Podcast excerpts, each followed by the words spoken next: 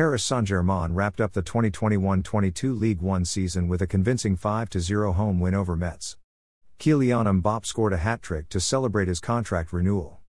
Neymar and Angel Di Maria also struck for the hosts. A small party was organized at the park with club president Nasser Al Khelaifi announcing to the fans that Kylian Mbappé has renewed his contract. Mbappé scored the first of his goals in the 24th minute before finding the back of the net again 4 minutes later. Neymar added another three minutes later in the 31st minute after an assist from Di Maria. Mbappé grabbed his hat trick five minutes into the second half, and Di Maria finally grabbed a well earned goal in the 67th minute.